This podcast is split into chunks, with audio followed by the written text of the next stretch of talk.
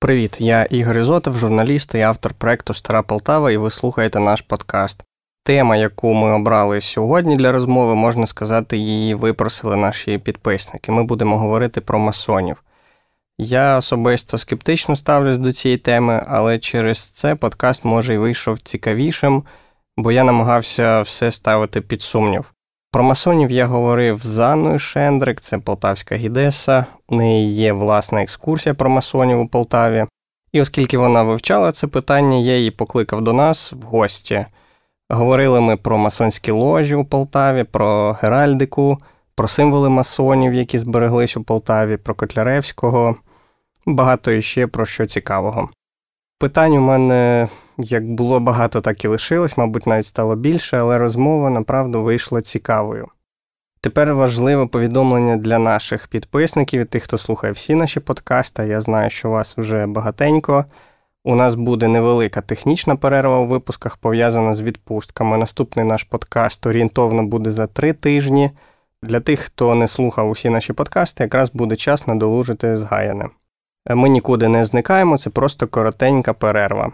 Спонсорів подкасту ми так і не знайшли, може, ви про нас не усім розказали. Не забувайте підписуватись на наші сторінки в соцмережах. Все, а тепер до масонів. Стара Полтава. Історія твого міста.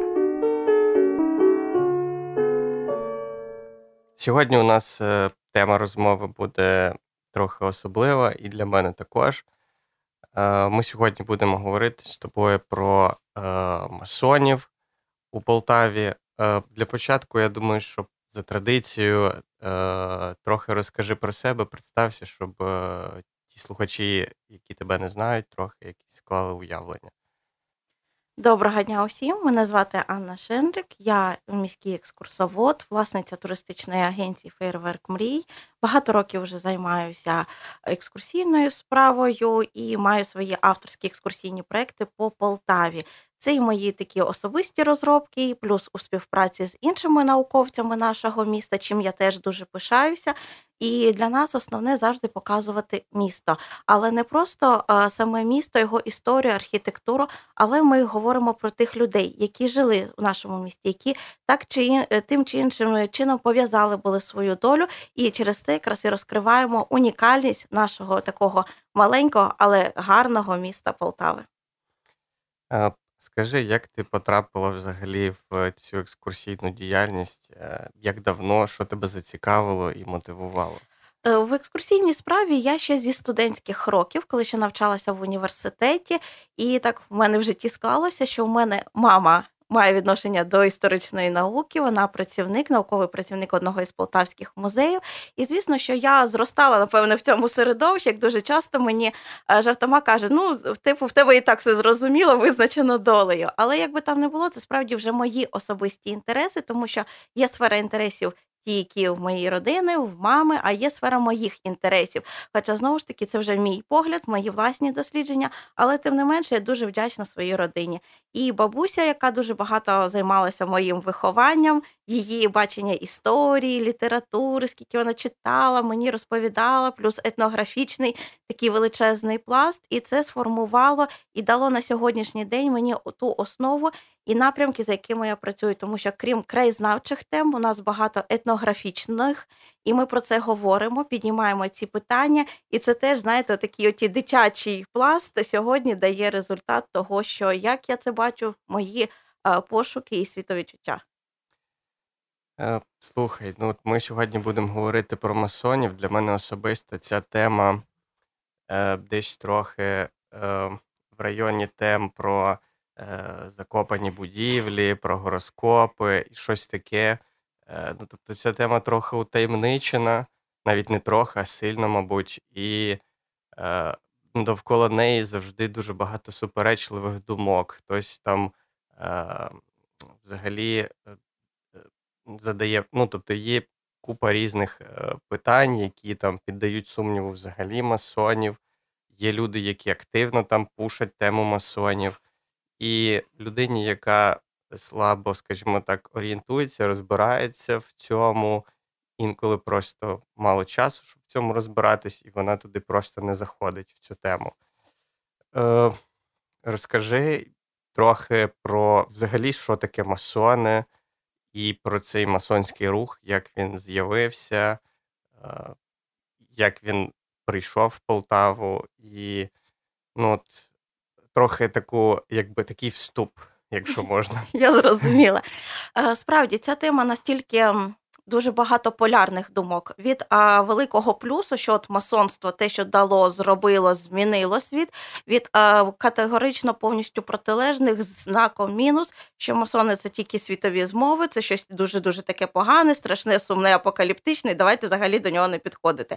Тобто, коли я починала працювати з цією темою, теж я зустрілася з такими е, діаметральними думками, і напевно в мене ті самі були відчуття, тому що я пам'ятаю, ця екскурсія у мене з 2000 2017 року, і якраз тоді, в 2017-му, так склалось просто от обставини, зорі, можливо, зійшлися.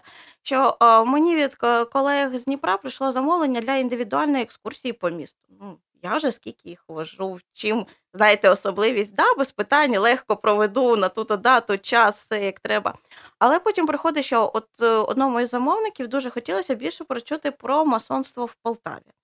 Я так вперше, що згадую, любов до істини. Це така ложа полтавська, яка розписана в усіх підручниках. Навіть коли висвітлюється питання громадського суспільно-політичних рухів, завжди згадується Полтава і ложа Любов до істини з переліком тих імен, хто туди входили. Іван Петрович Котляревський, Кочубей, тобто ось ці імена згадуються.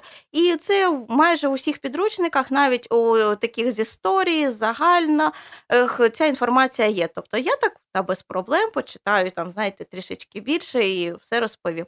Коли знову приходить уточнення, щоб точно з більше акцентом на масонство. І тут я вже зрозуміла, що треба, напевне, більше копнути, і я зрозуміла, що людина, яка буде в темі. І я почала більше шукати, і от теж зіткнулася з тою думкою, що або плюс, або мінус, але немає якоїсь такої, знаєте, золотої середини. І мені теж це питання зацікавило, тим паче моя колега з Києва мала вже таку екскурсію в Києві про масонів Києва. І я їй написала: знаєте, там е, допомога друга, підскажи, що краще почитати, де це правильно висвітлено, тому що, ну, перше, у мене був такий величезний хаос, коли я зіткнулася з цим всім. І ось Юлія мені підсказала те, що можна де чекати, е, де що почитати, де шукати. Потім ще знову ж таки, завдяки знайомим, і знаєте, ось цим таким знайомий знайомого познайомили, познайомилися ще з однією людиною, яка багато займається питаннями масонства в Україні, різних течій, орденів, посвят і так далі. Тобто, знаєте, так дуже глибинно. Це був пан Михайло Притула, і я теж знову ж таки вдячна долі за всі ці знайомства. Тобто, це спілкування, рекомендація тої літератури дало і сформувало моє уявлення, і я зрозуміла, що можна висвітлювати масонів Полтави, бо це дуже цікаві особистості, про яких ми інколи знаємо, але не дивимося на них з іншого ракурсу. Тобто, це люди, які дуже багато зробили для нашого міста, і їхніми плодами праці, результатами ми користуємося і до сьогоднішнього дня. Тому, відповідно, ось так і почалися мої пошуки, теж із такого суперечливого розуміння, яке характерно, напевне, я думаю, для всіх людей, тому що знову ж таки всі. Багато хто читали книги Дена Брауна, там про масонські змови, ось ці таємні товариства і так далі. І всі ж починають шукати якоїсь такої, знаєте, величезної змови. Масони це не завжди змови. А масонство це ціле така, можна сказати, релігійно, філософсько, суспільна лінія розвитку і свідомості людей угрупування. Тобто це і філософія, і релігія, і суспільний е, погляд на суспільство, і як це суспільство повинно розвиватися. Єдине такого, знаєте, визначення, що таке масонство, на сьогоднішній день не існує. Тобто різні точки зору і підходи до трактування масонства. Тому що до на сьогоднішній день масонство дуже різношестне, плюс існують національні ложі, а формування національних лож почалося з 1717 року. Це така умовна дата, коли було утворено велику об'єднану ложу Англії, е, тобто Великої Британії. І в 2017 році у Англії були великі урочисті заходи, коли святкувалося 300 років об'єднаної ложі. Це справді можна у Ютубі знайти ролики, побачити, як проходили ці святкування. Це дуже цікаво, коли в їхньому великому концерт-холі, скільки там зібрано людей, і це люди еліта. Це тобто ті, які Бачать, як потрібно розвиватися цій країні, куди їй рухатися. Тобто до масонства в різні часи належали різні великі постаті. І той же Уінстон Черчилль, якого ми всі знаємо, одного із найяскравіших одна із яскравіших фігур ХХ століття, і без Черчилля говорити про е, історію Європи взагалі, напевно, неможливо. До масонства належали Вашингтон, Лінкольн, Франклін. Це ті люди, які вважаються батьками-засновниками Сполучених Штатів Америки. До масонства належало багато різних вчених, письменників, композиторів. Тобто люди знаходили себе і шукали, тому що масонство це шлях удосконалення. Бо о, коли людина приходить у масонство і приймає посвято, вона рухається своїм шляхом відкриття і морального удосконалення. Це шлях, е, коли людина проходить з певної точки А, умовно, в точку Б е, в роботі над собою, над своїми внутрішніми якостями, над своїм удосконаленням. І не випадково в масонстві говорять, що якщо людина приходить в масонство, вона працює над собою, тобто своя внутрішня робота, е, допомагає близьким на користь своєї громади і держави. Тобто це обов'язково робота не тільки для себе і проробити, сказати, я вчора був такий, а сьогодні я набагато кращий. Ні, це робота і над собою, і допомога іншим, і на користь того громади, де ти проживаєш. І якщо ми побачимо, подивитись так от більш детально на такі постаті, як Василь Васильович Капніст, Іван Петрович Котляревський, Семен Кочубей, ось вони настільки є такими яскравими, тому що ці люди зробили багато і для міста, і для України нашої загалом, але й водночас вони були масонами і проходили свій шлях удосконалення. Тобто, це шлях пошуку і внутрішньої такої комунікації. Тому відповідно, що масонство е, його і трактують і по-різному, і свої стандарти. Але якщо те, що єдине для всіх, це е, коли людина приходить у масонство, вона повинна вірити у Бога. Це віруюча людина. Точніше, масони Бога називають великим архітектором Всесвіту, тобто той, хто створив те, що ми маємо, те, що навколо така пошана. І дуже часто зустрічалося, е, що в одну ложу могли входити е, люди з різних, е, так би мовити, конфесій. Це могли бути. І православні, і католики, наприклад, або і навіть інколи в ложах були християни, мусульмани і іудеї. Тобто це було нормально бачити і поважати вимір, але головне віра у великого архітектора. Людина повинна була мати 21 рік і відповідно давала певні обітниці, тобто не розголошення.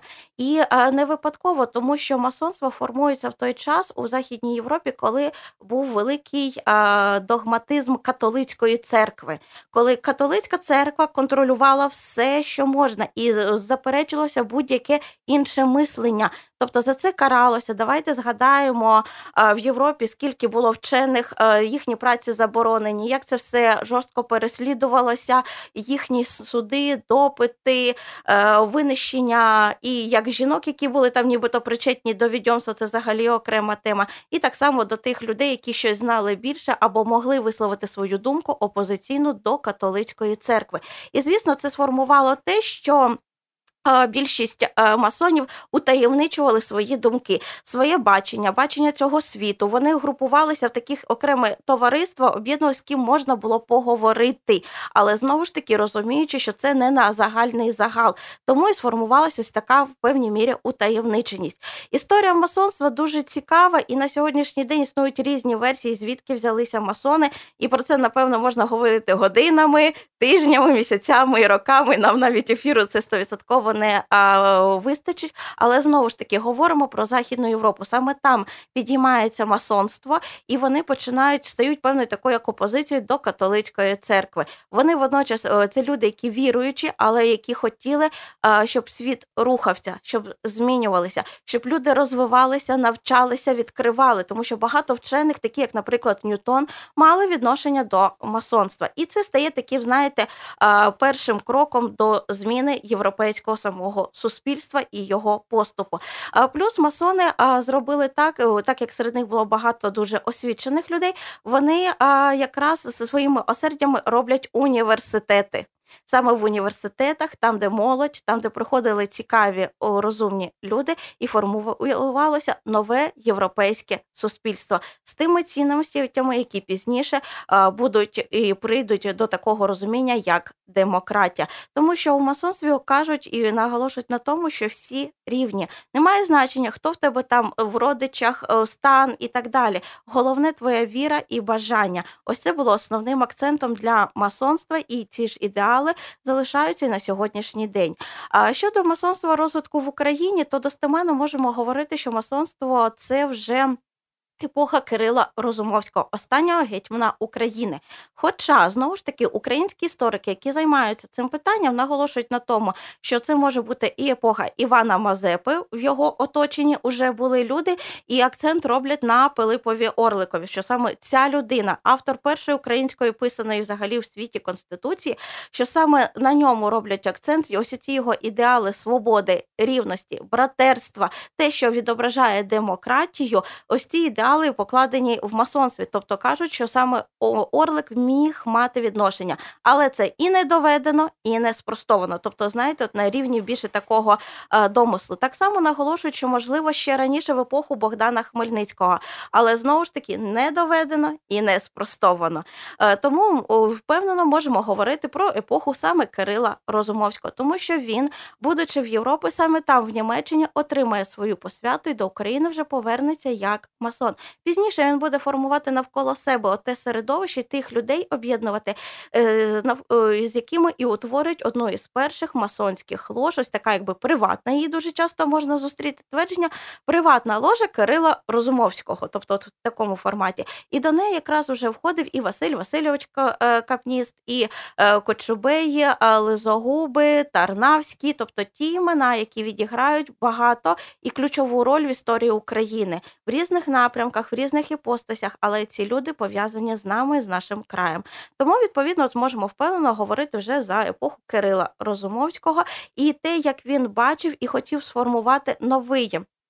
Лицарський формат ось такого масонів, лицарів, які відстоювали, захищали історію Е, українські е, пріоритети, і відповідно е, Розумовський це людина освічена, який прагнув відкриття навчальних закладів.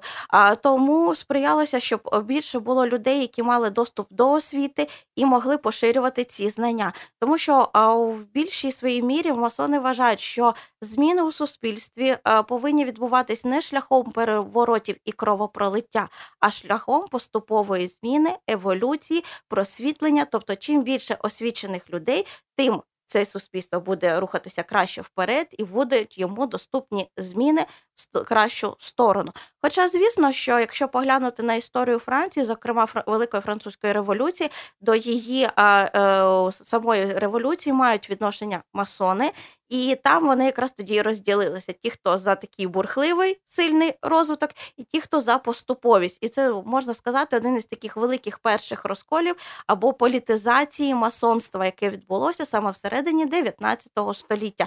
Пізніше таку ж політизацію ми побачимо в Україні на початку ХХ століття, в роки Української Народної Республіки, коли е, наші.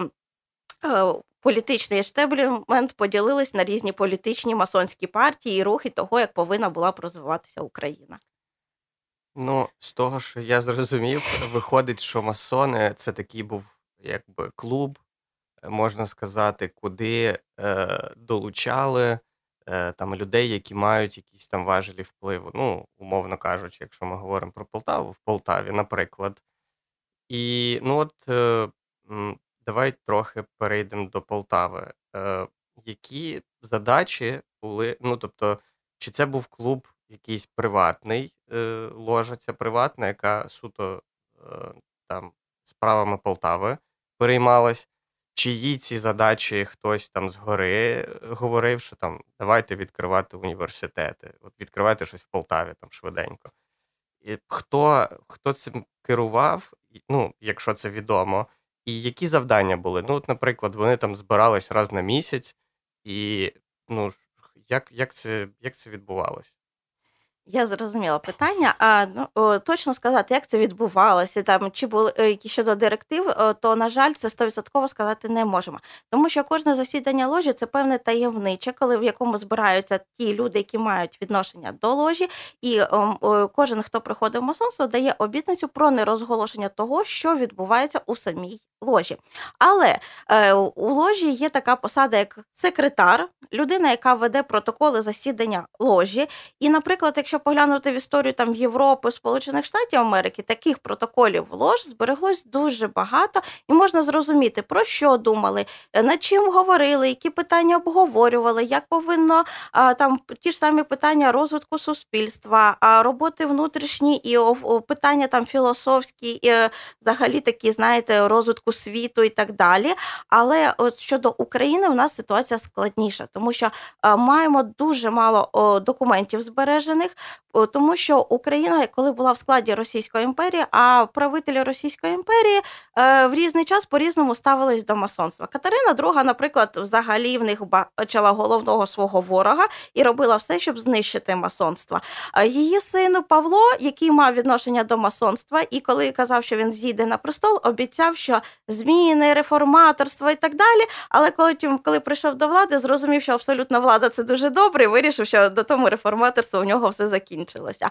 Так само можемо говорити про різних інших а, імператорів, і відповідно, е, так як Україна була в складі Російської імперії, наша лівобережна частина і Полтава, в тім числі, то на жаль, маємо ось такий дуже центральний тиск, е, і відповідно, що мало збереглося, тому що, наприклад, Полтавська ложа Любов до істини, яка проіснувала з 1818 травня місяця до березня 1819 року була закрита імператорським указом. Це Суто полтавська ложа. Да, суто полтавська, і теж стає питання, чому нашу полтавську ложу ось так закрили. Е, І теж дуже на сьогоднішній день це дискусійне питання, тому що зазвичай е, імператор не не давав розпоряджень про закриття тих чи інших угу. лож. Але ось полтавська якось так таки виділилася. А ось ці протоколи, хоч якийсь один зберігся. Е, деякі протоколи нашої ложі зберігаються на сьогоднішній день в архівах Санкт-Петербургу. Тобто те, що ми з них чітко можемо визначити, хто входив що е, майстр, та людина, яка була причетна до організації, це Новіков, який був за е, канцелярії генерал-губернатора князя Миколи Ріпніна. Знаємо, що до Полтавської ложі входило близько 40 е, дійсних членів, плюс деякі члени, які не на постійній основі, такі як, наприклад, брати Муравйови апостоли, вони інколи були присутні на засіданнях ложі, інколи ні. Тобто Муравйови апостоли в нас числяться і в списках лож Києва, і інших міст. Тобто це ті брати, які потім піднімуть декабристське повстання, очолюють саме цей рух, і вони теж мали відношення до масонства. Тому тут ось якраз маємо плаваючих, але стали, е, так би мовити, знаєте, оця костанта це десь близько 40 осіб так, в Полтаві. Можемо піти по прізвищам. Можемо такі хто, на хто ці люди. Намісним майстром ложі був Семен Кочубей, предводитель дворянства полтавського, відомий меценат, благодійник, та людина, яка мала відношення знову ж таки який був пов'язаний із декабристським рухом, теж і для Полтави ця людина зробила справді дуже багато. Згадаємо його, е, скільки коштів він асигнував на відкриття різних навчальних закладів. Його ідея його дружини Параски Кочубей пізніше повністю втілиться у відкриття повноцінного навчального жіночого закладу інституту шляхетних пан. І він за півціни віддасть свій маєток, де і відкриється цей такий вже прекрасний навчальний заклад. І частина історичної цієї будівлі збережена в нас і до наших днів. Кочубей має відношення і до парку е, перемога першого міського саду, бо е, теж асигнує туди кошти. Він же має відношення до.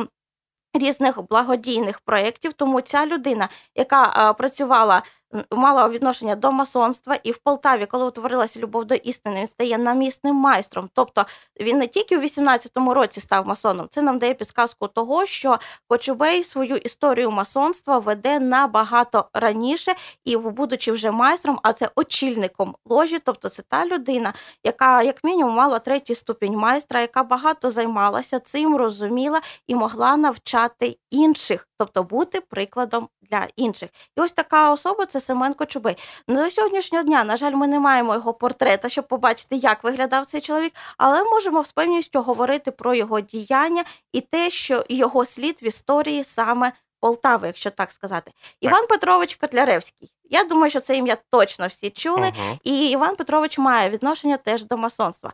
Коли а, він входить до ложі Любов до істини, у нього посада вітія або оратора, або ще це не кажуть совість групи. Тобто на таку посаду серед учасників ложі вибиралася найбільш морально досконала людина. Тобто той. Кого вважали взірцем, на кого потрібно рівнятися, тобто така, знаєте, дуже правильна людина. І такою людиною якраз і виявився серед усіх умовно 40 чоловік, саме Іван Петрович Котляревський. Про е, його е, роль і слід в історії Полтави теж можна говорити багато, тому що це і е, його робота на громадська, і розвиток театральної справи, і написання самих же тих же творів, які дали основу і поштовх для розвитку нової української літератури, і його громадська позиція, скільки він опікувався навчальними закладами, е, лікарнями, е, те, е, як для нього це було важливо, щоб місто розвивалося. Тобто, велич постаті Котляревського, напевно, ми ще будемо для себе відкривати і розуміти, тому що він працював теж на користь своєї громади, і не випадково його вважали такою, знаєте, великою і важливою постаттю. До ложі має відношення і Михайло Новіков, який був якраз ініціатором створення цієї ложі.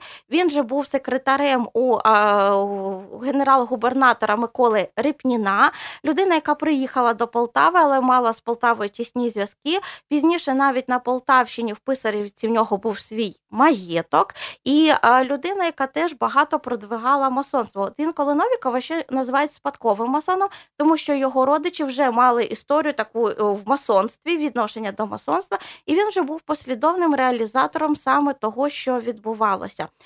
До ложі. Інколи в деяких документах наводять, інколи кажуть, що ні. А мав відношення Микола Ріпнін, генерал-губернатор. Хоча офіційно по списках він не проходив, але кажуть, що все ж таки він відвідував цю ложу і мав відношення він до масонства. Офіційно, як велика посадова особа, він не дозволяв собі війти до певного такого, якби товариства, але він був прикладом для багатьох і та людина, на яку рівнялися.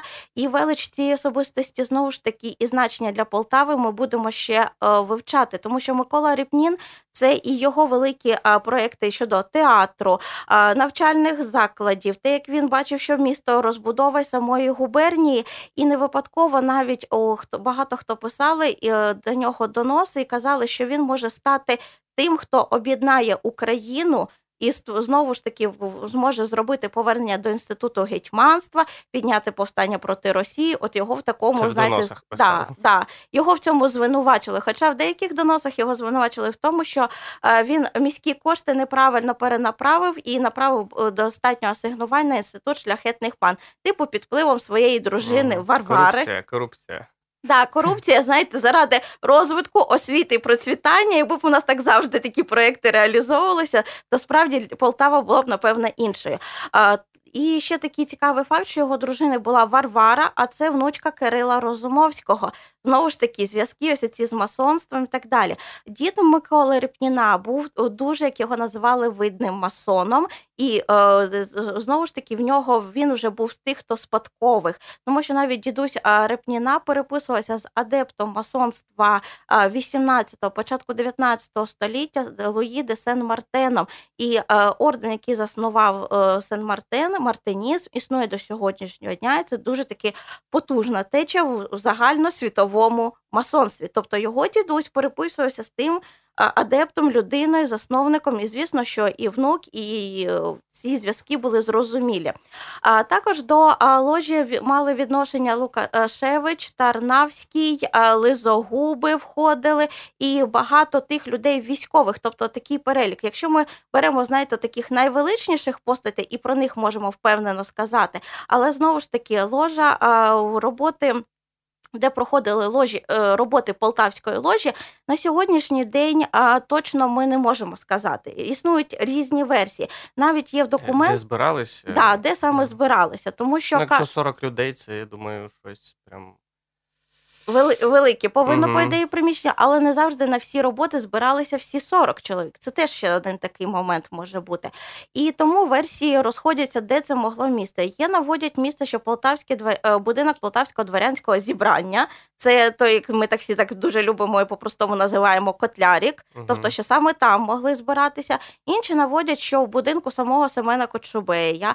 Ще за однією з версій, що в Тарнавського е, у його маєтку також наводять версію того, що в Писарівку їздили до Новікова збиратися. І навіть поговорюють, що от зустрічається в документах така версія, що Кочубей проспонсував е, будівництво цілого будинку для масонів. Але який це будинок, жоден не вказується. Тобто тут версії розходяться. І е, з урахуванням того, що Кочубей давав е, кошти на е, будівництво деяких будинків, які ми маємо на сьогоднішній день на круглій площі, то можливо натяк це натяк на якийсь із цих будинків. Але Кочубей приклав руку до багатьох будинків, які ми маємо в ансамблі круглої площі. І з 100% впевненістю сказати на якийсь із них це було б ну. Напевне, неправильно. Можливо, у нас колись з'являться документи, коли з 100% впевненістю ми зможемо про те чи інше сказати. Бо е, доконаної константи істини в даному випадку, на жаль, сьогодні ми ще не маємо. Е, розкажи, от е, я зараз слухаю про те, як вони збирались, і мені стало цікаво, як, наприклад, е, проходив, е, як людей приймали в, в цю ложу, був якийсь там обряд ініціації людини, чи як це ну, приходить повідомлення там Котляревському або ще комусь. Ми хочемо вас запросити в нашу ложу масонів. І людина приходить, що вона там зачитувала якусь. Ну тобто, чи відомо, як це відбувалось, цей вступ? Так, ми дещо маємо е, загалом з того, як це відбувалося. Хоча ще в роки нацистської Німеччини колись був знятий такий чорно-білий фільм Окультні сили називається на замовлення, так би мовити, влади Німеччини і Гітлера. І там дуже цікаво, що весь реквізит це все, що використовувалося в масонських ложах Парижу. Тобто, коли був розгром масонських лож, звідти винесли все, що там було, і потім це використали у фільмі. І там є момент, як проходить ось ця посвята. Знову ж таки, якщо Мгм. так цікаво, можна знаєте такий наочний приклад подивитися. Але в реалі, якщо поглянути, то справді людину ну не Як називається фільм? окультні, с- окультні сили. Угу. І там, якщо поглянути, взагалі, якщо так повернутися знову ж таки в цю історію, то це просто так когось не приймали. Тобто, з цією людиною певний час проходила якби співбесіда, спілкування, розуміння, чи ця людина достойна. І потім вже проходила сама собі по собі посвята. Людину е, нині зав'язували очі, заводили до окремої такої закритої кімнати, кімнати роздумів, і там вона повинна була таки подумати про тлінність цього світу, про своє призначення, свою місію. Кажуть, що в цій кімнаті на столику могли лежати череп і кістки, тобто, що О, все в цьому світі є тлінним, але настільки чи в кожній кімнаті це лежало, я сказати, знаєте, не можу. Але от як знову ж таки по багатьох описах, що все це ну саме виглядало так. Чи було це чи ні? У нас в Полтаві е, сказати важко, але ось е, людина повинна була роздумувати, подумати про це і відповідно дати відповідь, чи готова вона працювати заради світу, зміни свого внутрішнього досконалення. Потім зачитувалася там обітниця, і вже е, кажуть, що знову ж таки людина із зачиненими очима повинна довіряти була своїм братам. Її проводили там по кімнаті, ставили питання, все це їй нашіптували слова, і потім вона вже давала свою обітницю і приходила в масонство і е, приходила в перший градус по святу учня, тобто того, хто вчиться.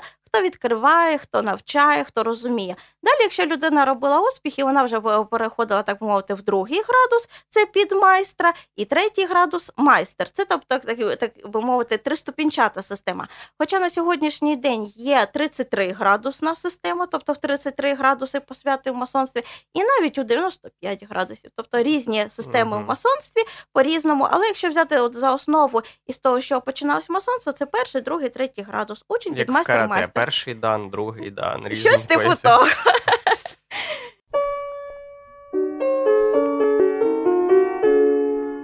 Нагадаю, сьогодні тема нашої бесіди масони у Полтаві. У нас в гостях авторка екскурсійного маршруту на цю тему полтавська гідеса Анна Шендрик. мене скептицизму менше не стало, але рухаємось Мгм. далі. Е, Стосовно е, конкретних, стосовно конкретних справ, де у Полтаві можна побачити сліди масонів зараз. І е, ну, пізніше перейдемо до питань, які нам в нашій, на нашій сторінці в Інстаграм прислали стосовно масонів. Їх теж багато, і тут купа різних будівель. Е, Розкажи, розкажи спочатку ти е, конкретно, де от є, є такі знаки, і ми можемо сходити і подивитись на них. Е, Знаки у нас збереглися. На жаль, ми в архітектурному плані ми втратили дуже багато, і відповідно, що напевно, якби ми мали таку, знаєте, змогу перенестись на Пол- Полтаву початку ХХ століття. Ми побачили б, напевно, щось би набагато більше. Але, на жаль, маємо сьогодні те, що маємо. А більш ніж впевнено можна дивитися, це герб Полтави губернських часів, і там ми маємо пальму, піраміду, змію, яка тримає себе за хвіст, давній символ Уроборос, який використовується в масонах. Такий герб Полтави губенських часів ми бачимо на фронтоні будинку Полтавського дворянського зібрання. На круглій площі впевнено можемо побачити. Зберігся, слава Богу. Зберігся, так. е, Я, незважаючи на пожежу і все, але він там є, зберігся. Е, Цей же герб використовує є на пам'ятнику е, коменданту Келіну і оборонцям Полтавської фортеці на першотравневому проспекті. Там теж, якщо звернути, придивитися не тільки налево дивитися, а трішечки очі підняти вверх, ми там побачимо теж герб Полтави губернських часів. На будівлі Полтавського краєзнавчого музею ми можемо побачити теж герб Полтави губернських часів, але вже видозмінений, ну тобто е, е, е, внесений зі змінами. І там теж ми бачимо піраміду, Уроборос, якщо уважно придивитись, тобто всі сліди ще в нас прослідковуються. На будинку Служби безпеки України теж є герб Полтави губернських часів, і там ми можемо бачити ці е, символи. Тому що знову ж таки питання по розробці і полтавському гербу е, стоять е, цікаві, і е, читала думку, що ось істориків, що до першого герба приклав руку саме князь Олексій Куракін, перший генерал-губернатор Полтави. Ну, перший генерал-губернатор, і він же був масоном, як його називали саме відний масон Російської імперії. Тобто він а, приклав до цього руку і відобразив ось ці символи саме в гербі міста. Тобто пальма це шлях удосконалення, те, про що говорить масонство. Ну, пальма найбільш, ну коли я вперше побачив цей герб, е, до пальми найбільше питань. Тому що де пальми, а де Полтава. Так, тому що якщо ми поглянемо на герби міст, там, наприклад, Іспанії, там Підня Франції, там пальм більш Ну. ніж достатньо. А до чого Полтава? Це справді. Тому відповідно говорити ой, от можемо говорити про цей символізм. А зазвичай в геральдиці е, в гербах відображаються ті рослини чи елементи, що пов'язані з тою чи іншою територією, про що ми говоримо. Тому пальма до нас, звісно, що немає е, стосунку, але це символ удосконалення в масонстві, перш за все. І е, цей шлях удосконалення, якщо людина приходить в масонство, вона його проходить. І от пальма є таким саме у нас символом. А також, якщо знову ж таки е, до генерального плану і розробки нового центру міста мав вже, як я вже згадувала, князь Олексій Куракін, це сама кругла площа, тому що він підбирав особисто ту людину архітектора, яка б втілила його бачення, і е, знову ж таки, як повинно бути новий центр. А отак як у нас в основі круглої площі покладено сонце, а сонце це символ Бога, благодаті. Всього найкращого, що ми маємо. Звісно, що ми, люди сьогоднішнього 21 століття, можемо скептично ставитись до символізму. Тобто ось цих символів, як це трактувалося, бачилося. Але потрібно а, розуміти, що люди 18-го, 19-го століття, у них інша трішечки система виміру, і того е, їхній світ, картинка світу інша була, ніж у нас. І вони вірили в ці символи. Вони через них передавали інформацію, е, щось закодовували. Це було ну, якби для них нормально. Для нас ми вже це живемо в іншому вимірі, і для нас це ну, зовсім інше якби, сприйняття, і треба це розуміти, що різні е, якби, епохи, і кожна епоха має свої певні особливості. Ось якраз і нам знову ж таки розуміючи це, треба звертатись до е, розуміння епохи 18-19 століття і бачити, як це робилося. А також, якщо ми поглянемо на краєзнавчий музей. Ми там теж бачимо зверху і сонечка, і зірочки в, о, на двох вежах. Зараз це п'ятикутні, раніше там були шестикутні зірки, а шестикутна зірка це знову ж таки два трикутники, які сходяться. Це тобто світ Бога енергії і е, світ земний, які перетинаються. Тобто, знову ж таки, великий символізм і значення ми маємо. Але е, це те, що як бачили люди минулої епохи, їхнє ставлення і розуміння. Тому що знову ж таки можна е, подумати, ну будинок нашого о, шого, е, краєзнавчого музею це початок ХХ століття, але е, о, знову ж таки це масонство і діяли. Чи Василь Кричевський, як творець цієї всієї краси, мав відношення до масонства? На сьогоднішній день це питання дискусійне, тому що його ім'я не зустрічається в жодних доступних нам збережених списках, але в нього були дуже гарні стосунки з Грушевським, з Єфремовим, і, зокрема, а ось якраз і кажуть, що Єфремов так в розмові е, говорив про Кричевського як про великого митця і брата. Тобто, що він мав? Знаєте, це от з усної історії сказав, пересказав, зберіг. Е, це не в документі, коли ми бачимо список ложі, імена, прізвище, тобто ми можемо ідентифікувати, хто туди входив. На жаль, такого списку ми не маємо, але з ось таких переказів теж нам говорять про відношення Кричевського до масонства. Але це і не доведено, і не спростовано на сьогоднішній ну, день. Я можу сказати, я з того боку, який там, е, скажімо так, все піддає сумніву. В принципі, якщо до масонів входили в цю ложу, входили люди, як ти говориш, еліта. Е, звісно, я думаю, що такі архітектори, як Кричевський, з кимось би спілку... ну, тобто в колі його спілкування, звісно, були масони. Однозначно, навіть якщо подивитись на постать такого нашого Кобзаря Тараса Григоровича Шевченка, люди, які його викупляли з масонства, які вплинули на нього, які дали йому поштовх до його нових таких творчих здобутків, це були масони. Той же самий Карл Брюлов, наприклад, відомий художник, і скільки він зробив для Шевченка. Це ріпніни, які мали відношення до масонства, і багато інших, з ким Шевченко товаришував, вони мали відношення до масонства. Нестор Кукольник, Борис Март, е, е, Мартоси. Е, вони всі мали відношення до масонства, і в оточенні Шевченка вони були люди, які йшли, бачили і вірили. Чи був Шевченко, чи мав він посвято? Знову ж таки, не можемо з певністю про це говорити. Але багато істориків говорять про те, що Кирило Мефодівське товариство, постаттю найяскравіше, в якому був саме Шевченко, це була така, як масонська організація, але як парамасонська, тому що на той час масонство було забороненим повністю, і щоб якось комунікувати, взаємодіяти, от якраз і утворилося Кирило Мефодіївське товариство.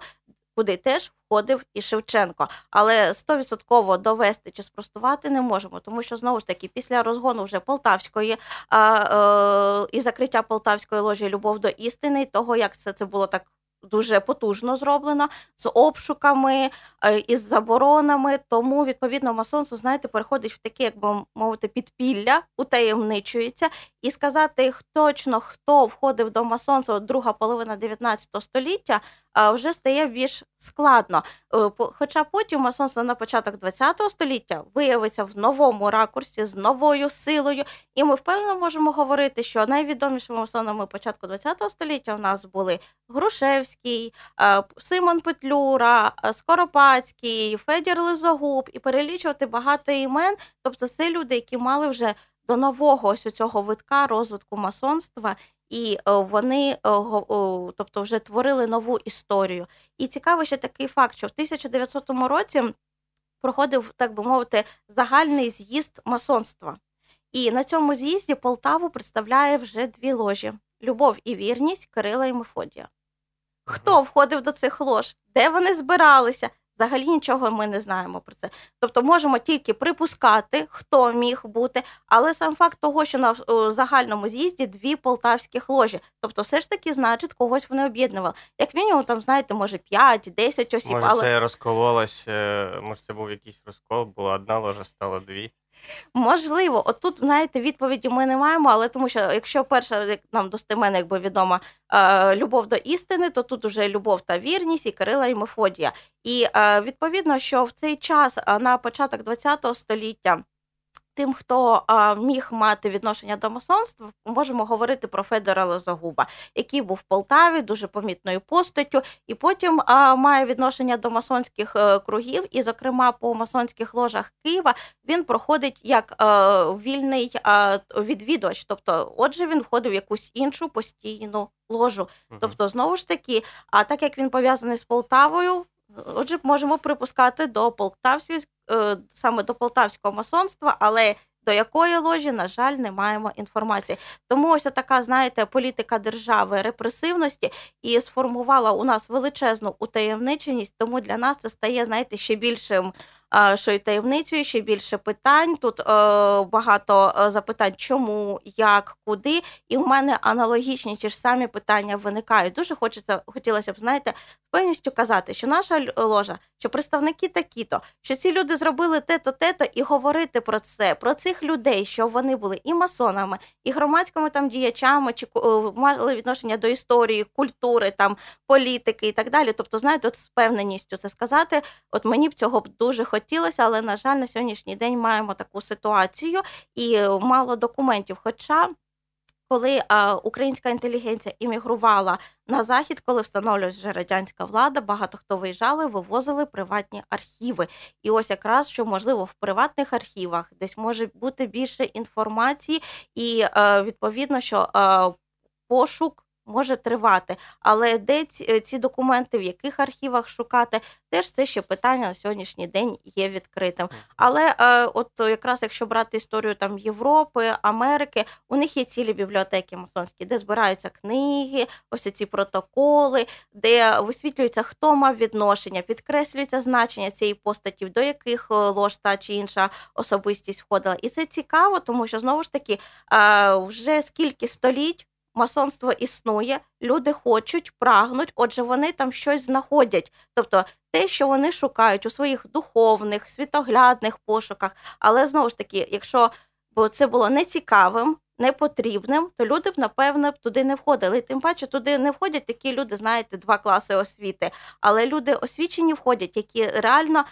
Змінювали, які вносили, е, залиша, е, залишили свій слід в історії, тому, відповідно, це змушує задуматись, отже, значить, щось таке їх туди приваблювало. І ось це питання залишається дуже таким відкритим і цікавим.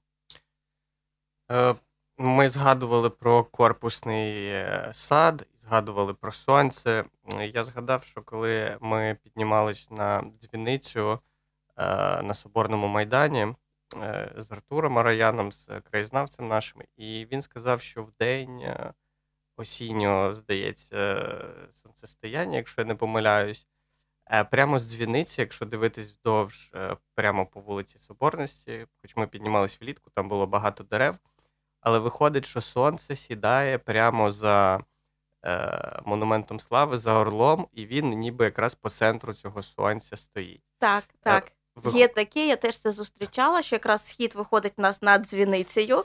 Тобто дзвіниця це в нас схід, і для масонів схід це важливо, тому що схід сонця, схід нової епохи. Зеніт виходить у нас над пам'ятником слави, і захід вже в кінці вулиці Соборності. Ось тут, де в нас закінчується вулиця, площа Зигіна. Тобто, що сонце заходить там. От, Тобто, такий, знаєте, як коло проходить.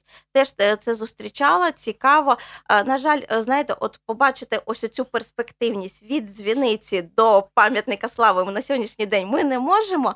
Але е, раніше також Амбросімов і задумував, що ось ця перспектива, коли стояли біля дзвіниці, бачили пам'ятник слави, біля пам'ятника слави, стоячи, бачили дзвіницю, тобто перспективність вулиці. На жаль, ми ось цю ж знову ж таки правильність проєктування, у нас вона є вже втраченою, але е, сам факт теж такий. Ну, з самої дзвіниці туди, в принципі, якщо попроситись, туди пустять, але треба підніматись, мабуть, коли ну не влітку, коли дерева без листя можна буде побачити, в принципі. Е, я про сам факт. Ну, зрозуміло, що це не випадково так е, сталося. Випадково вийшло ну, таким чином.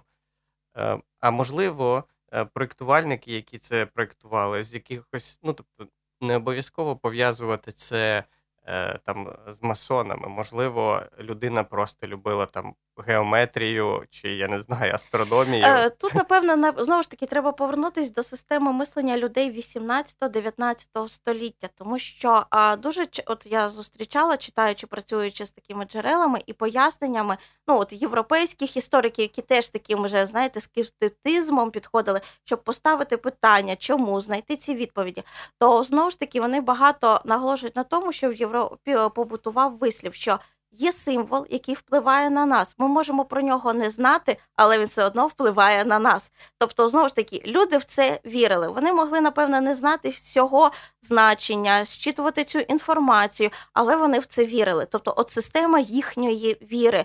Е, і це інша е, вимір. Це е, е, картинка світу людей 18-го, початку 19 століття. І архітектори, а знову ж таки, проєктуючи, вони закладували ці символи. Це було важливо. Вони так бачили, відчували цей світ, так само, як і митці, це творчий процес, і для них це було важливо підкреслити. А зокрема колись читала такий факт, що коли проєктувалася от стара е, частина Праги, і ті архітектори, які працювали знову ж таки, вони закладали певні символи в кожен новий квартал, який доповнював до тих, які є, щоб вони гармонізували доповнювали ось цю енергію. Наскільки це так? Чи ні, звісно, що це теж таке, знаєте, дуже дискусійне питання. Ми можемо про це багато говорити. Але от такі теорії твердження є, тому що знову ж таки виходять із розуміння того, як жили люди тоді. Ну а наша картинка світу вже є. Можливо, через знаєте так. Через років так 300 наші нащадки теж будуть думати, що ми не так якось мислили, думали, жили. Може Це все бути. зрозуміло, тому що покоління змінюється. Ми йдемо, ми розвиваємося, ми не стоїмо на місці. І це зрозуміло, що ми не можемо інколи розуміти, як е, чому так люди діяли 100 років тому, чому вони так жили, чому для них це було важливо. Певні такі, знаєте, правила, фетиші, які на нашу думку на сьогоднішній день є безглуздими, здавалося б. Ну знаєте, просто такі, якби певна традиція. Е, перейдемо до питання, яке нам прислали в Інстаграм. Е, е, ми повідомили так, що ми будемо говорити на тему масонів, і нам прислали фотографію орла, який знаходиться на монументі. І у підніжжя, точніше, біля його лап, намальований, точніше, вигравійований краб маленький. Зрозуміло, що знизу це все не видно, а вгорі, тобто так, фотографія зроблена. І е, питання стояло наступне: чи це є символ масонів, чи ні, і що що це за краб? Е, дивіться, наш Орел, який знаходиться в нас на монументі слави, він знаходиться не просто на самому монументі, там ще є куля, як це як всесвіт, і на цій кулі в нас вже знаходиться сам Орел, і на цій кульці під лапою в нього якраз вигравлений цей знак. Е, цей знак я теж особисто не бачила, тільки ось таких фотографій. Теж мені це знаєте цікаво, тому що знову ж таки стає перше питання: а навіщо він там потрібен? Хто його ну, ну знаєте, так. бачить? Тобто, перше логічне питання. Тобто, в кожне, якщо ми так знаєте, перевіряємо читаємо, обдумуємо інформацію. У мене аналогічна була перша думка.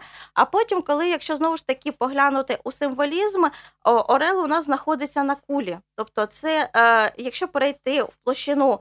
Е, трактування символами через символізм, науку, символізм. Тобто, якщо ми піти нам цим шляхом, то Орел це символ а, удосконаленої, морально удосконалої людини, яка піднялася над ось цим нашим тлінним світом. Кулька це оцей світ і те, що він над цим піднімається. Це якщо в символізмі. Те, що коли проєктувався цей пам'ятник і про що ну, якби закладається історична довідка, ну я думаю, ми про це всі знаємо, багато говорилося, думаю, тут е, повторювати не потрібно. Тому тут вже знову ж таки, чи е, якщо трактувати через символізм, то виходить, що е, ту історію, створення цього пам'ятника, вона не зовсім відповідає тим символам, які ми маємо на пам'ятнику. Тобто тут є така, знаєте, суперечність. Чи це е, стає питання митці, знаєте, е, просто склали на замовлення, чи митці поклали свою думку, але знову ж таки виконали замовлення, яке у них було. Тому що автори, які мали відношення до творення пам'ятнику, а це, зокрема, е, митці Петербурзької академії мистецтва всі литі форми створювали Мартос, Угрюмов, Щедрін, входили до Петербурзької масонської ложі, яка діяла конкретно при Петербурзькій академії мистецтв. Тобто ці люди мали теж відношення до масонства. Чи вони трактували і, от знаєте, закладали свою картинку світу, теж маємо цікаве відкрите питання. Тому що знову ж таки люди, які хоч трішечки цікавились там символами, їхнім значенням, трактуванням, і дуже часто в мене це на екскурсіях так дивиться, кажуть, ну тут просто символи не відповідають тому, що якби розповідається історії. Тобто символи передають зовсім іншу інформацію, і такий, ну, таких думок я чула теж достатньо. Тому, відповідно, це теж питання, яке, напевно, ми свій пам'ятник слави, який так всі бачили, знаємо, ще можемо вивчати, говорити про нього і е, трактувати, що на ньому є. Як мінімум, на ньому точно є змій, символ, який тримає себе за хвіст, ураборос, цей символ точно там є. І е, це символ перетікання часу, який ми теж маємо на самому пам'ятнику. Чи ось цей такий, як краб, що там є на кульці, його відношення до масонства важко сказати, тому що не в усіх масонство на сьогоднішній день, я вже казала, що доволі такі різні течії, і в одних є в деяких течіях, в яких зустрічається такий символ, а в деяких де не зустрічається. І тому сказати, чи це має, чи не має, от тут стовідсотково неможливо. Є справді течії в масонстві, де використовується такий символ. Але е, з іншого боку, чи полтавське масонство і ті люди, які творили, мали відношення до цього, це теж знову ж таки, знаєте, недоведений факт. Припустити можемо, але стверджувати ні. Ну от е, це якраз е, ті моменти, які які через які в мене такі постійно сумніви, бо немає такої фундаменту чіткого, на який можна стати і сказати щось з впевненістю. Е, тому що інколи я бачу інформацію, е, ну тобто, наприклад, там символ піраміди, його багато в чому можна побачити, і мені інколи здається, що його навмисно притягують, а ін, ну, до під якийсь об'єкт. Інколи е, дійсно їх забагато в якомусь місці співпадінь таких випадкових. І от це все якось ще знаєте, те, що я якби займаючись, читала мене теж знову ж таки. Я з цього часу до сьогодні пройшла певний теж свій етап питань, пошуків, і є дуже багато питань, які я ще не маю відповіді. Тобто, знаєте, це тема не та, яку я так ось розкрила, дослідила, і все знаєте, там правильно ідеально. Ні, це напевно тема, так, питань я... багато. Да, питань багато. І я як жартую, кажу, напевно, скільки я ще буду жити, скільки в мене будуть питання, я буду шукати відповіді на ці питання. Але е, знову ж таки, коли трактують певні символи, завжди дивляться, які символи ще поруч. Тобто вони повинні, ну коли комбінують от в символізмі комбінація певних символів, вони повинні передавати правильну інформацію. Тобто, ось ця комбінація. Не випадково у масонів був цілий свій е, шифр написання листів і там такий код, і так далі. Тобто вони знали цю систему, вони його щитували і відповідно розуміли, яка інформація в тому чи іншому листі зашифрована. Ми, наприклад, можемо прочитати е, якийсь певний лист і подумати, ну там нічого такого особливого. А люди, які в темі, тобто вони розшифрують і зрозуміють, що. Е, це є кодування текстів, характерне ще з часів, як мінімум, точно з певністю можемо говорити середньовіччя. Хоча знову ж таки ті люди, які займаються цим питанням, кажуть, що кодування текстів з'явилося, як тільки людина навчилася писати. Знову ж таки, це вже окрема тема науки ось цих кодування текстів, куди ми точно заходити не будемо. Але ось ця передача інформації через певні шифри, символи теж була характерна. І знову ж таки, такі, знаєте, відсил до Дена Брауна, його головного героя в різних книжках, як він щитує ці символи, різні коди і так далі. Тобто е, тут потрібно віддати величезне належне цьому письменнику, настільки він все це вивчив, об'єднав. Написав, наскільки це цікаво, і доволі складні питання подані просто. Тобто, отут можна побачити, і там можна хоч трішечки зрозуміти, як ем, мислили люди минулих епох, чому саме так, як закладалися ці шифри. Це теж важливо, і напевно нам для розуміння масонства теж треба це вивчати, розуміти, бачити, бо масони знову ж таки через певні символи передавали інформацію. Це не завжди а, повинен бути, знаєте, відкритий текст. Я там такий-то війшов до ложі і так далі. Наприклад, ні, це була певна інформація, яку передавали через о, там код символ і так далі. І вона щитувалася. Це було якби нормальною, можна сказати, практикою. Е, стосовно наших днів, ми все говоримо за минуле. Е, чи є масони зараз в Полтаві, е, чи є якісь сліди їх діяльності, що ми можемо побачити не обов'язково. Ну, не знаю, на будівлях, не на будівлях, а взагалі, в принципі, яка ситуація з масонами, з цим рухом зараз в цей час? Е, З впевненістю можна сказати, що в Україні на сьогоднішній діє велика ложа України. В них є сайт, можна заходити, читати. Вони про себе там пишуть. Плюс публікують цікаві доволі історичні статті про тих людей, які мали відношення до масонства. Тобто підкреслюють, що ці люди мають відношення до масонства. Так само на території України діє а, Мартинійський орден, орден мартиністів масонів. Теж мають сайт з певною своєю інформацією, що до чого, як можна читати, заходити, дивитися. І, е, також орден Мемфіс Міцраїм теж і мають сайт. Тобто, якщо задатися бажанням хочу стати масоном, то там, якщо е, я так продивилась, на багатьох сайтах є форма зворотнього зв'язку. Тобто, напевно, для тих, кому чи цікаво, чи потрібно Мгм. щось. Тобто, можна це шукати, гуглити і відкривати. Тобто, сучасні українські масони, вони не так би мовити, вони не йдуть е, з транспарантами, не кажуть, що ми масони. Але з іншого боку, вони такі присутні в інформаційному Хто полі. мають- той Да, знає. то знайде, тому що сайти є. І знову ж таки, коли я починала займатися цією темою, я і на сайті Великої ложі України знаходила цікаві статті, е, читала про тих чи інших людей, збирала цей матеріал, чи знаходила, знаєте, підсказку, в якому напрямку рухатись, де шукати. Чи перевіряти ту чи іншу інформацію, тому що інформації багато, але наступне питання стає, чи вона достовірна, чи наскільки це правильно, тому що багато е, є таких, які зараз зустрічаються статей, на основі того, що хтось сказав комусь, бо там хтось пересказав. І таких статей, наприклад, пов'язаних з ім'ям Сергія Єфремова, я зустріла дуже багато. Що це цього немає в щоденниках самого Сергія Єфремова, але є те, що він в розмові з кимось це сказав, а ця людина вже нам переказує. Але наступне питання: наскільки ця інформація з одного боку є достовірною?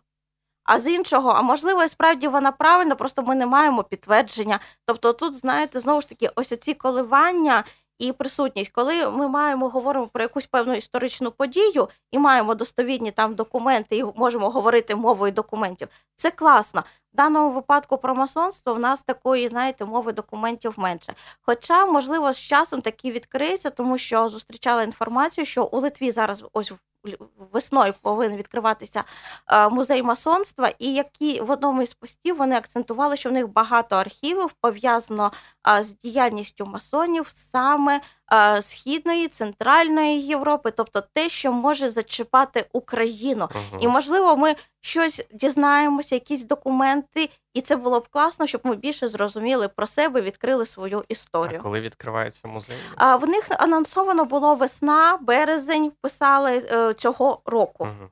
Тому, відповідно, якраз будемо чекати, і цікаво, щоб було б таку інформацію. Тим паче, що деякі такі документи, те, що пов'язано з масонським рухом взагалі на території України, представлено у Львові. Й- Найдорожча ресторація, або його ще люблячи називають масонський ресторан. Там є документи, чартери, тобто документи про відкриття тих чи інших лож, рукавички, те, що використовувалося масонами. Тобто в цьому ресторані це представлено, але там представлена Західна Україна. Якщо говорити загалом про масонство, то з Західної України ми більше можемо впевнено про це говорити, більше збереглося документів, і тим паче, що а, Львів. е, Належали до Речі Посполитої, Австро-Угорська імперія. Там була інша політика і інше ставлення до масонства. У нас це знову ж таки жорстка оця політика. Якщо ти не згоден, е, силка і так далі. Тобто, от знову ж таки, бачимо постать Шевченка, інших відомих українських діячів, коли за твою е, думку, за те, що ти висловлюєш її відкрито, ти е, отримуєш певне покарання. І це змушувало багатьох людей мовчати або приховувати ту чи іншу інформацію. Тобто, тут у нас в нашому випадку ще спрацьовує оцей фактор е, умов, в яких проживали люди, які мали відношення до масонства. Е, ну, ти як думаєш, зараз в Полтаві там десь в міськраді сидить якийсь масон, хтось або чи їх там кілька, чи не обов'язково в міськраді? Не знаю, чи сидять у нас в міськраді, тому що знову ж таки, коли людина приходить у масонство, вона дає обітницю про нерозголошення, хто з нею входить до ложі. Вони склад... якийсь, може, у них чатик є секретний, там і вони там Може, я не знаю. Це знаєте, можливо, як у нас е, дуже часто з'являються пости, що журналісти виловлюють у Верховній Раді там чиюсь переписку депутатів. Можливо, Мгм. так знаєте, Мгм. наших е, інших там чиновників міських, і ми щось дізнаємося. Але якщо серйозно, то справді люди, які мають відношення до масонства, людина може сказати, що я, наприклад, є масоном, але він не може розголошити, хто входить з ним до ложі, яка це ложа, про її діяння, все, що стосується діяння статуту, то цього не е, розголошується. Тобто, ну, наприклад, ти можеш прийти своїм колегам і сказати, а я масон. Ну, тобто, в такому плані, ну на тебе подивляться, але більше ти не можеш нічого сказати. Це буде вже твоя особиста, ти про себе розказати. А тому, відповідно, знову ж таки, оці стандарти утаємниченості, які були ще закладені в часи, е, коли формувалось тільки масонство, тобто в часи догматизму католицької церкви в середньовічній Європі, оці стандарти вони зберігаються до сьогоднішнього дня. Хоча з іншого боку, в Західній Європі штати багато є таких е, організацій, які е, є парамасонськими. Тобто не повністю масонськими, але з масонськими ідеалами формувалися починали як на основі принципу масонства, але без ось цього такого, знаєте, строгого догматизму, без утаємниченості вже це великі благодійні організації. Це, наприклад, благодійна організація Шнайдерів, дуже відома у західному світі. Орден Східної зірки, це теж туди ж відноситься. Тобто, це вже парамасонські. Вони кажуть про своє відношення, що вони починали з того історії, але це більше як благодійні фонди, і е, їхня робота спрямована на покращення того світу, в якому ми живемо. Знову ж таки, ось цей масонський постулат. Тому е, питання ось цього відкритості чи утаємниченості залишається відкритим. Але ось е, в Штатах там уже політика йде в масо... серед масонства, щоб більш популяризувати, відкривати себе, говорити про себе. Е, Є навіть на Ютубі відео з Чеширської ложі, коли очільник майстер проводить цілу екскурсію по їхньому залу, де проводяться засідання. Він розповідає, що це місце майстра, це місце секретаря, так-то, так-то, чи як проходять у них засідання, в чому він одягнений, чому рукавички і так далі. Тобто, знаєте, така вже відкритість, комунікабельність показує, що вони готові до відкриття і говорити більше про себе, щоб було менше коли, е, цих спекуляцій. Бо коли людина не знає, вона що робить, додумує. А чи в правильному напрямку чи ні, це вже знову ж таки інше питання. І тут, відповідно, можливо, ось така політика відкритості, і з часом ми більше дізнаємося щось цікавого і будемо розуміти всі ці принципи і стандарти. Я дякую тобі, що трошки в, тему масонів, а комусь, може, і не трошки, е, трохи нас просвітило. І, в принципі, е, я думаю, що тим, кому цікаво, я раджу сходити на твої екскурсії. Нагадаю, у нас е, в гостях сьогодні була гідеса Анна Шендрик. Е, З вами був е, Ігор Ізотов, журналіст і засновник проекту Стара Полтава. Любіть і цінуйте стару Полтаву. До побачення. Стара Полтава. Історія твого міста.